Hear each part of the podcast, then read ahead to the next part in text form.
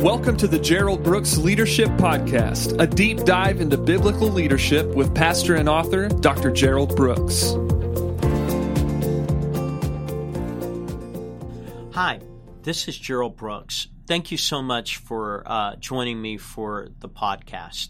To be honest, when the podcast began uh, a few years back, I really didn't have much of an expectation. I thought that maybe the podcast, there'd be a few people who would just sort of dive in and want to be a part of ongoing leadership training. What has totally amazed me is the number of people who literally listen to the podcast. Not only the number of people, but the places that the podcast is being listened to. It's literally a platform that has gone everywhere in the world. And I owe you a thanks because it wouldn't have happened without you telling other people about the podcast, letting them know. And let me just say today uh, if you can let anyone that you know who is on a leadership journey become aware of the podcast, if you could just let them know about it, I would appreciate it. Doesn't matter what nation they're in, if you could just give them a little bit of understanding. But thank you for listening. Thank you for uh, sharing the podcast with others. Hey, today I want to tackle a delicate subject, and that is why people leave a church. Why is it that people leave a church? And let me just start by uh, presenting that thought, but let me just go into the business arena. In the business arena, there's a thing called customer loyalty. And customer loyalty is sort of the bread and butter of every business.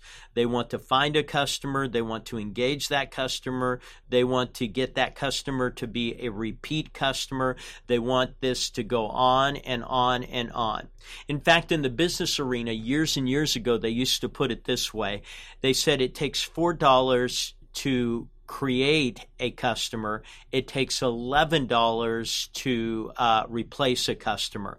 And what they were saying is uh, that getting a customer is one thing, but having that customer and then losing that customer is in a very uh, large expense for any business. So they want uh, customer retention, they want customer loyalty. Well, let me take it back over to the church. I've done this for 41 years. Here's one of the questions I get asked it's just simply, how many people do you run? And after 41 years of it, I, I sort of uh, just think in my mind the real question isn't how many people I run, but literally how many people have I run off. Uh, I'm just telling you, the multitudes of people that I've run off is just amazing. I like to tell pastors if you want to run a thousand, it means that you've usually run off 4,000. Well, if you do that math uh, over decades, I'm just telling you, uh, I've run off a whole lot of people. Now, um, when we come back to that question of why uh, people leave a church, let's just deal with the obvious. Sometimes people leave because they get mad, they just get upset. You did something that they didn't want you to do, or you didn't do something they wanted you to do. You said something that they didn't want you to say, or you didn't say something that they did want you to say. And all of those create just that flex moment where people are people, and some people just get mad. They get mad if things aren't the way they want them. I like to tell young ministers no one expects you to do everything, but everyone expects you to do their thing. So, what that means is on any given weekend, uh, no one's going to walk into your church and say, You've got to do everything, but they do expect you to do their thing. So if you told them all the things people are going to want you to do, they would just sit there and say, There's no way you could do that. But on the other hand, the thing they want you to do, they figure there is a way that you should do that. So for some people, they just get mad. There's also individuals who have an agenda. They're not coming to church uh, just to come to church, they have an agenda. Many times, this agenda can be a whole lot of things. Uh, it can be an agenda of opinion where they're just wanting to express something. Uh, it could be that they're wanting to create a format for business, but they have an agenda. And then times uh, it's just a mismatch in styles people are trying something new, uh, but they're used to one thing that they grew up with, that they experience, or what they think church should be. And then they uh, visit and they attend maybe for a short burst of time, and they experience a mismatch of styles. And so, as a result of this, they end up being in a position where there's just this mismatch. And then there's times that families just come and, and they like a particular service, uh, but they're really just kicking the tires. They're just kicking the tires to say, is this what we want? And I found that there's a lot of people who uh, just come and they enjoy a service and they assume that they're going to enjoy every service. But what you like one time or a couple of times may not be what you enjoy all the time. And so the obvious people get mad. Individuals have agendas, mismatch in styles, uh, families that are just kicking the tires. Those are the obvious. That's really not what I want to talk about. I want to talk to the pastors. See, anytime someone comes to our congregations and we stand in the pulpit, we have those communications in the hallway, we talk to people, we pray for them and then they leave, the pastor feels it. I get asked this question At what size do you have to be before it no longer bothers you if people live your, leave your church? And I look at them, I say, I don't know. I'm not at that size. Now, understand our church is larger on a percentage basis than a lot of churches, but I've never reached that size where someone I've poured my heart into that if they left, that it didn't bother me. So, what I want to do is dig down a little bit and maybe um, help pastors to understand the nature of why some of the decisions are made. Let me start with number one the complexity of failure. Um, in our society, there's the unseen pressure that people feel of having it all together there's this unseen pressure that we're sort of this perfect person. We're sort of this uh, perfect family. We have perfect relationships. We have this perfect job. We have a perfect career. And one of the things that happens is that when life begins to unravel, and maybe it begins to be one of those things where the marriage starts to show that it's not perfect or maybe your job, your career aren't going according to schedule. What I found is that there are people who can't face people during their failure. And I've literally had people who would quit going to our church because they had problems and because these problems were inconsistent with the image they've always projected of the perfect marriage, the perfect job, the perfect life, the perfect kids, that when life became imperfect, they felt embarrassed and they would leave. And it's sort of counterintuitive because the nature of a church is that we're there for people's imperfections and not just for their perfections. And so as a result of that, I've had people that when their marriage goes bad, they leave when a habit returns like alcoholism, they leave. Their kids get in trouble, they leave. And what it has to do with is it has to do with they can't process failure publicly. And it's a part of that complexity. They have that unseen pressure of everyone thinking they have it together. And if they've created that sort of image and then you begin to see the marriage isn't really all that, and the same thing with the kids and the career, then what happens is is that they begin to back away. And so to pastors, I'll tell you that sometimes people leave because they're experiencing failure. And the failure causes them to lose image in their eyes. Therefore, they feel like they've lost image in your eyes, which for pastors, that's just not true. But on the other hand, they'll leave because they can't face failure when they've put up the image that everything's successful. So, number one, the complexity of failure. Number two, transitions in life. Um, life has seasons in it. David put it this way He said, I've been young, but now I'm old. What was he saying? He said, There's a season of youth, there's a season of uh, maturity. And he says, I've been young and I've been old, but I've never seen. And what he says is, regardless of the seasons in life, God's always faithful in life. And it doesn't matter the season, the front end, or the back end, God's always faithful. But people aren't good at handling transitions. In fact, most people either live in what their life used to be or they live in the future what they want their life to be. And so I've just noticed that when people go through transitions, many times that's when they'll leave. Uh, so uh, it's a young couple and they have their first child. Well, like I like to tell people, anyone's firstborn probably has the legal right to sue you. And the reason being is that before you have a kid, you're a perfect parent.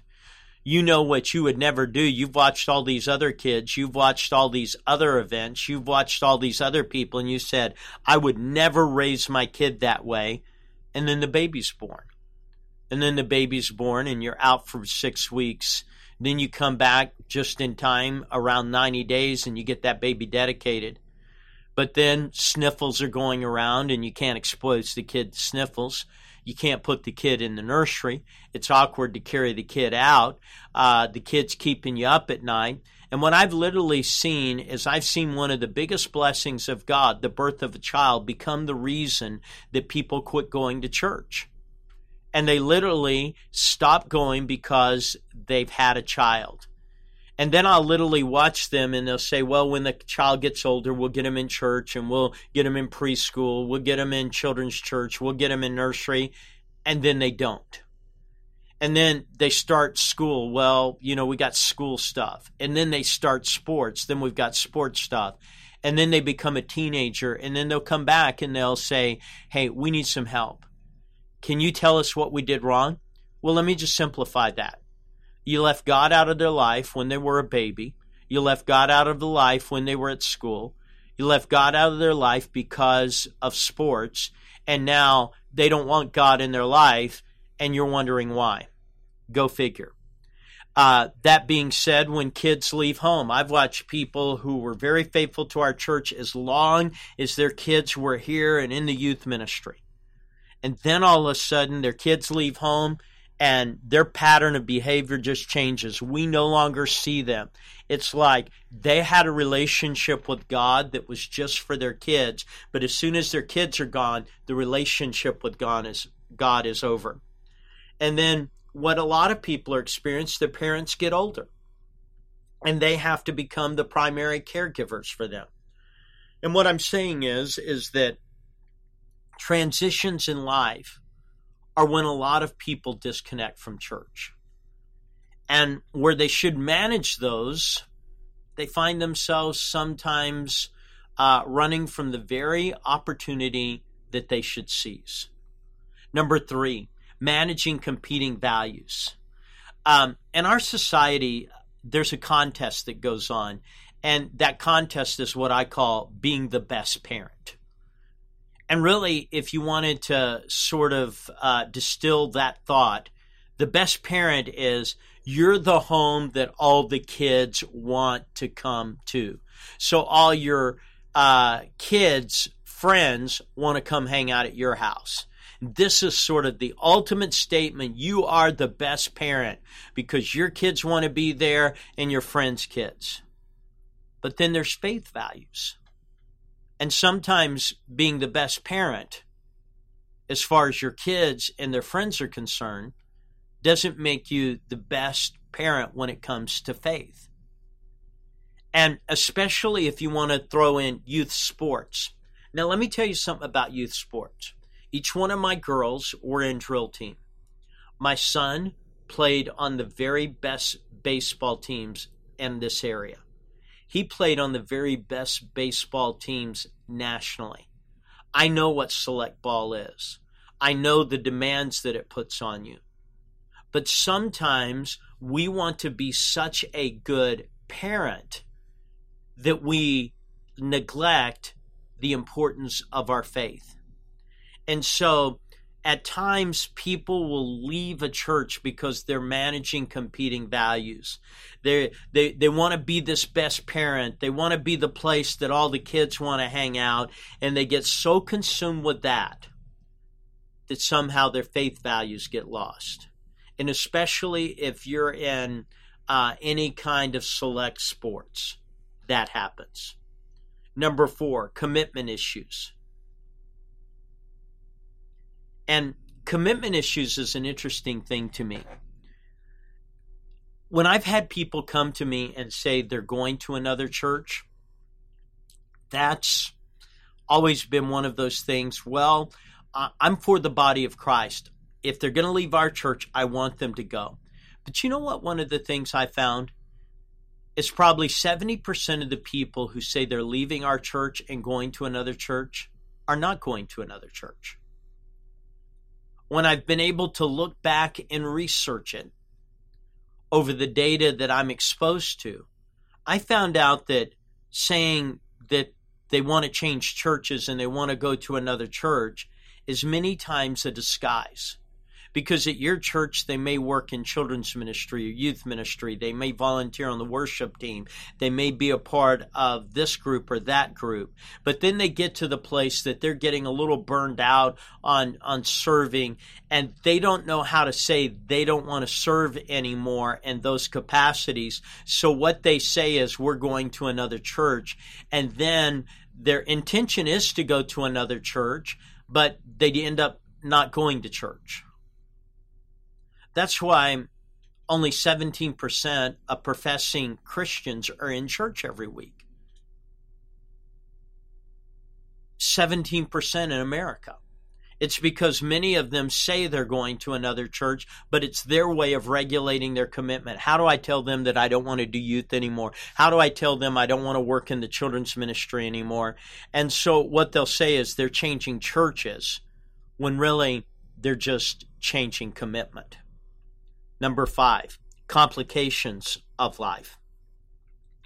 Um, complications of life can be a whole lot of things. But basically, I like to define it this way it is perpetual trauma. It is when one event leads to another event, which leads to another event, which leads to another event. So let me put it this way we can rest assured that come January of every year, the news media is going to make a big deal about the flu. Now, the flu is a big deal, and I'm an advocate of doing everything spiritually and naturally. So I'm one of these guys that gets the flu shot every year. So I'm an advocate of all levels of, of response. But all of a sudden, Susie comes down and she gets sick. And then we work Susie through it, and then Billy gets sick we work Billy through it, and then the dad Bob gets sick, and then the dad Bob works through it, and uh, then mom Betty gets sick. So what you have is you have the sequencing of four individuals, and what it does is it creates perpetual trauma, and then you add uh, trauma at work, and then you add trauma in other arenas, and you have these kind of traumas that are going on. And so I found that some people just get disoriented and they leave church. One, uh, they say it takes uh, three weeks to create a bad habit. They say it takes nearly 60 plus days to create a good habit. So if you get a family of four where each one of them is sick, then you've pretty well been sick for a month. And the complications of life mean you haven't been able to go to church. But then when you start feeling better, you feel like you're behind. So uh, you don't go back to church and you stay away from church, and then it becomes the habit, the complication. Number six, increased mobility. See, in life right now, no one expects to stay anywhere long. People don't stay in a job long. People don't stay in a house long. People don't keep a car long. There's just an increase in mobility.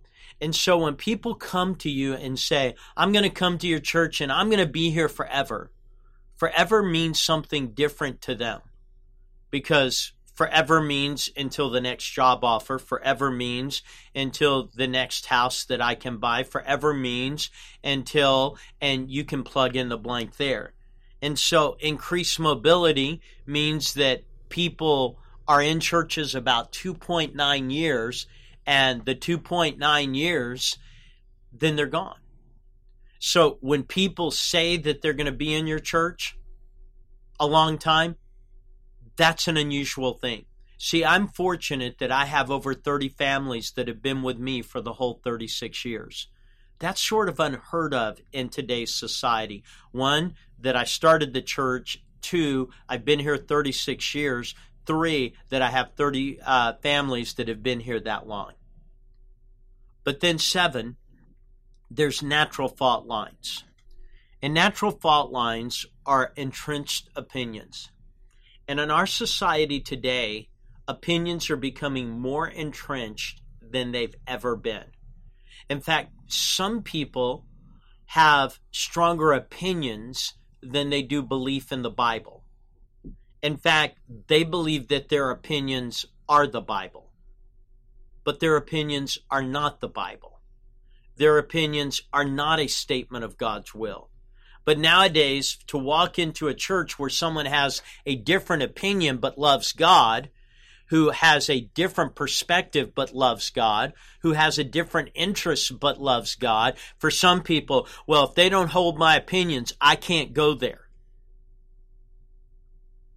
I would just say to you that one day we'll stand before the throne of God and it'll says that people will be worshiping there of of every nation, of every tribe, and of every ethnicity. God loves diversity. And if you're bothered that people don't think the same way you are down here, then there's a good likelihood heaven's going to be hell for you up there because there's going to be a lot of people different than you up there. And sometimes it's our past history that we just want someone who just has the same history at us. But when we talk about leaving the church and we get past what people many times say, I really believe these seven things come into play complexity of failure, transitions in life, managing competing values, commitment issues, complications of life, increased mobility, and the natural fault lines. So if you're out there and you do the job that I'm doing, what are your takeaways? Well, number one is don't personalize it. And I know that's hard for me. It's hard for me when people leave that I don't personalize it and I make it about me. But the majority of times it's not about me and it's not about you. The majority of times it's just about people and their lives. I think another thing is you need to learn from it. And when I say learn from it, is make sure that during transition times and during complex family moments and during failures, that you've sort of created the presence that you're aware those things go on and that you're trying to encourage people to understand that your church is available during those times. And that leads to number three, and that is educate about it. Talk openly about it. Talk openly about the natural fault lines and entrenched opinions about increased mobility, complications of life. Uh, just talk honesty, honestly about managing competing values. And then plan for it.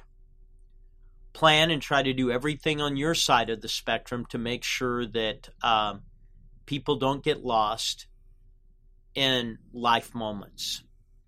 Now, I say all that to you that I may not be able to give you a conclusive answer because for some pastors, well, what do I do to stop people from leaving? Well, I just ask you to study the gospel. Jesus had a lot of people leave. In fact, one time he turned to his disciples and he said, Do you want to go also? That's a part of the leadership spectrum in the spiritual world. But all that being said, what I want to say to you is value the time you have with people, invest God in them as much as you can, because we're not the destination. We're just a sign that points people to Him. Thank you for listening to this podcast. It means so much to me that you would take a few moments and do that. Um, I just pray that God's doing something remarkable. Hey, let me tell you about something.